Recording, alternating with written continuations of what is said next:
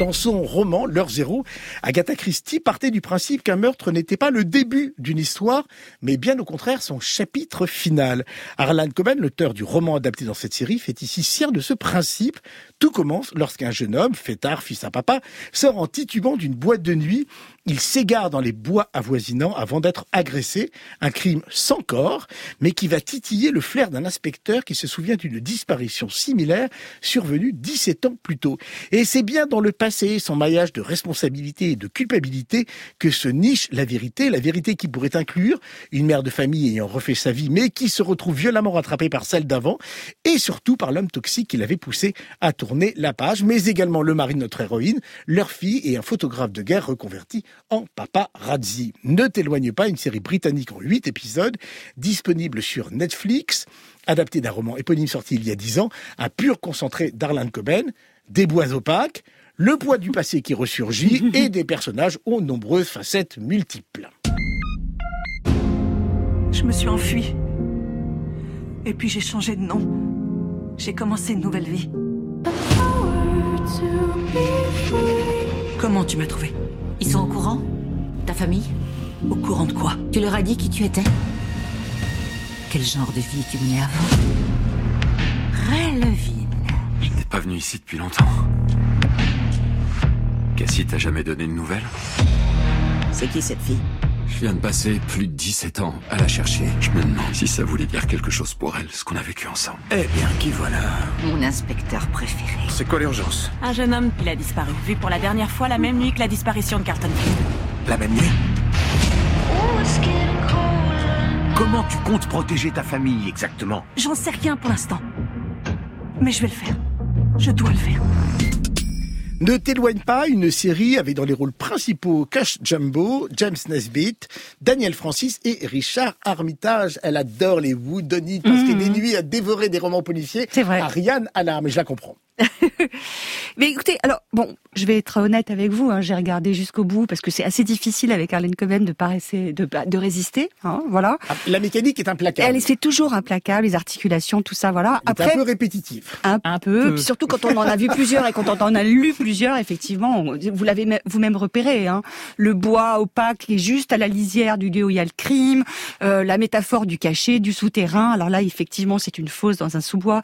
Dans d'autres livres ou dans d'autres films, ce sont des étangs un petit peu opaques. C'est toujours la même chose. Là, on a tout, oui. Voilà, on a tout. Moi, j'ai trouvé quand même que c'était un peu hybride hein, et que j'ai eu le sentiment de voir une série qui était un peu tiraillée entre. Alors, c'est peut-être parce qu'elle est américano-anglaise et c'est tiraillé entre deux humeurs, deux cultures, deux tensions un peu bizarres.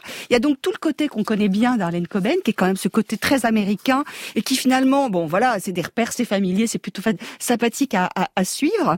Et puis, euh, donc la double vie, vous l'avez parlé, parce que c'est quand même là-dessus que repose essentiellement le suspense et l'action, voilà. Et de l'autre côté, il y a un côté quand même très bizarre avec des espèces d'embardés vers un côté presque grotesque, vers une espèce de même de satire, même vers l'ultra-violence. Alors évidemment, quand on voit ça, je pense à un jeune couple, parce qu'il y a un jeune couple de tueurs psychopathes qui, avant ou après, ou même pendant euh, qu'ils commettent leur forfait, euh, dansent sur des airs de comédie musicale, c'est-à-dire c'est carrément Broadway ou euh, l'équivalent euh, à Londres. Et évidemment, on pense forcément à Orange Mécanique, sauf que c'est un petit peu l'Orange Mécanique du pauvre quand même. Et moi, ça m'a un peu gênée parce que je trouve que la greffe, elle ne prend pas complètement. Voilà. La seule chose quand même que j'aimerais retenir sur le point d'un point de vue très positif, c'est quand même le casting, parce que autant la prod est américaine, autant le casting il est britannique, et on peut dire tout ce qu'on veut sur cette série. Les acteurs, moi je les trouve tous quand même épatants. A-t-il Anglais, bien double sûr. vie ne nous le dira jamais. En tout cas, avec la masse de travail qui est la sienne, je doute qu'il ait le temps, effectivement, de mener plusieurs vies en même temps. Notre cher Benoît Laganne. Euh, bah, moi, je me suis un petit peu éloigné assez vite de Ne t'éloigne pas. Euh, D'abord parce que, justement, alors pour les mêmes raisons, sur cette greffe qui, qui prend pas, et on retrouve euh, au départ, euh, je trouve qu'en plus dans la, la façon dont c'est la lumière est travaillée euh, dans cette série, on est vraiment dans le confort de la de la maison où la, la famille tout va bien, tout le monde est Ah, mais ça heureux. c'est Coben. Hein. Voilà, ça c'est Coben, donc ça c'est classique. On sait que bien évidemment, Ah bah. derrière ça, ça sera pas comme- Parfait, du parfait comme contrairement à la photographie. Et effectivement, il y a ces choses, ces tueurs à gages un peu étranges, mais ils, ils en font pas grand chose. Et donc, moi en fait, je- j'avance, je tourne les pages. Voilà, donc euh, je suis les épisodes comme on tourne les pages, et à la fin, il y a tellement eu d'un de, de à chaque épisode de trucs qui nous sont sortis du chapeau, qu'à la fin, même quand on nous dévoile qui fait quoi, en fait, moi, je m'en fiche. En fait, je me dis, ah ouais, d'accord, ok, tout ça pour ça. Donc non, c'est c'est pas désagréable à regarder, Oui, hein, ça. voilà. Mais euh, si on a, enfin, je suis pas certain en fait que je serais allé jusqu'au bout si j'avais pas eu à le voir pour euh, pour l'émission de ce soir en fait, parce que il y en a tellement des séries d'Arlan Coben adaptées de l'univers d'Arlan Coben sur Netflix, il y en a au moins 5-6. Bah oui, il y a un Il y en contrat. aura même plus d'ailleurs. contrat, hein. Il y en aura d'autres. Ah, ouais. mais, mais, Et- mais voilà. rutilant. Ouais. Et et il y en aura d'autres. Donc du coup, on voit les trucs un peu euh, venir et on sait que de toute façon, on sera surpris ou pas surpris ou surpris, mais on s'en fiche. C'est un concept. Isabelle Danel, la planche est un peu savonnée. Mais... Oui, oui, bah oui, mais après, euh, euh, enfin, vous avez dit arachnéen, euh, c'est c'est un mot bien poétique pour quelque chose que je trouve un, un- un grand cafarnaum. Après, moi, je suis d'accord avec Ariane. Je trouve que les acteurs sont absolument prodigieux et, euh, enfin. En l'occurrence, je suis un peu déçue par que Jumbo, que j'étais ravie de retrouver, euh, qui était dans The Good Fight, The Good Fight, The absolument. Good Wife, Mm. et que j'adorais dans ces deux séries. Et là, je trouve qu'elle a pas le le le le- l'ampleur pour le, le drame. Elle est beaucoup mieux dans la comédie. Mais il y a un acteur qui s'appelle James Nesbitt, Mm. qui est euh, l'inspecteur Mike Broom, et qui est absolument Il fait un Jekyll qui était formidable en Jekyll, absolument, et dans Murphy's Law aussi. Et c'est vraiment euh, lui qui, pour moi, sauve la série. C'est-à-dire, comme il y a plein de subplots, il y a plein de, de, de D'intrigue. d'intrigues euh, souterraines, enfin pas souterraines d'ailleurs parce qu'elles sont très très, très euh, résurgentes. Et, euh, et donc à un moment donné, on ne sait plus où donner de la tête. Et, euh, et, et, et tout d'un coup, moi je suis plus intéressée par ce personnage-là, par so- ses relations avec sa partenaire.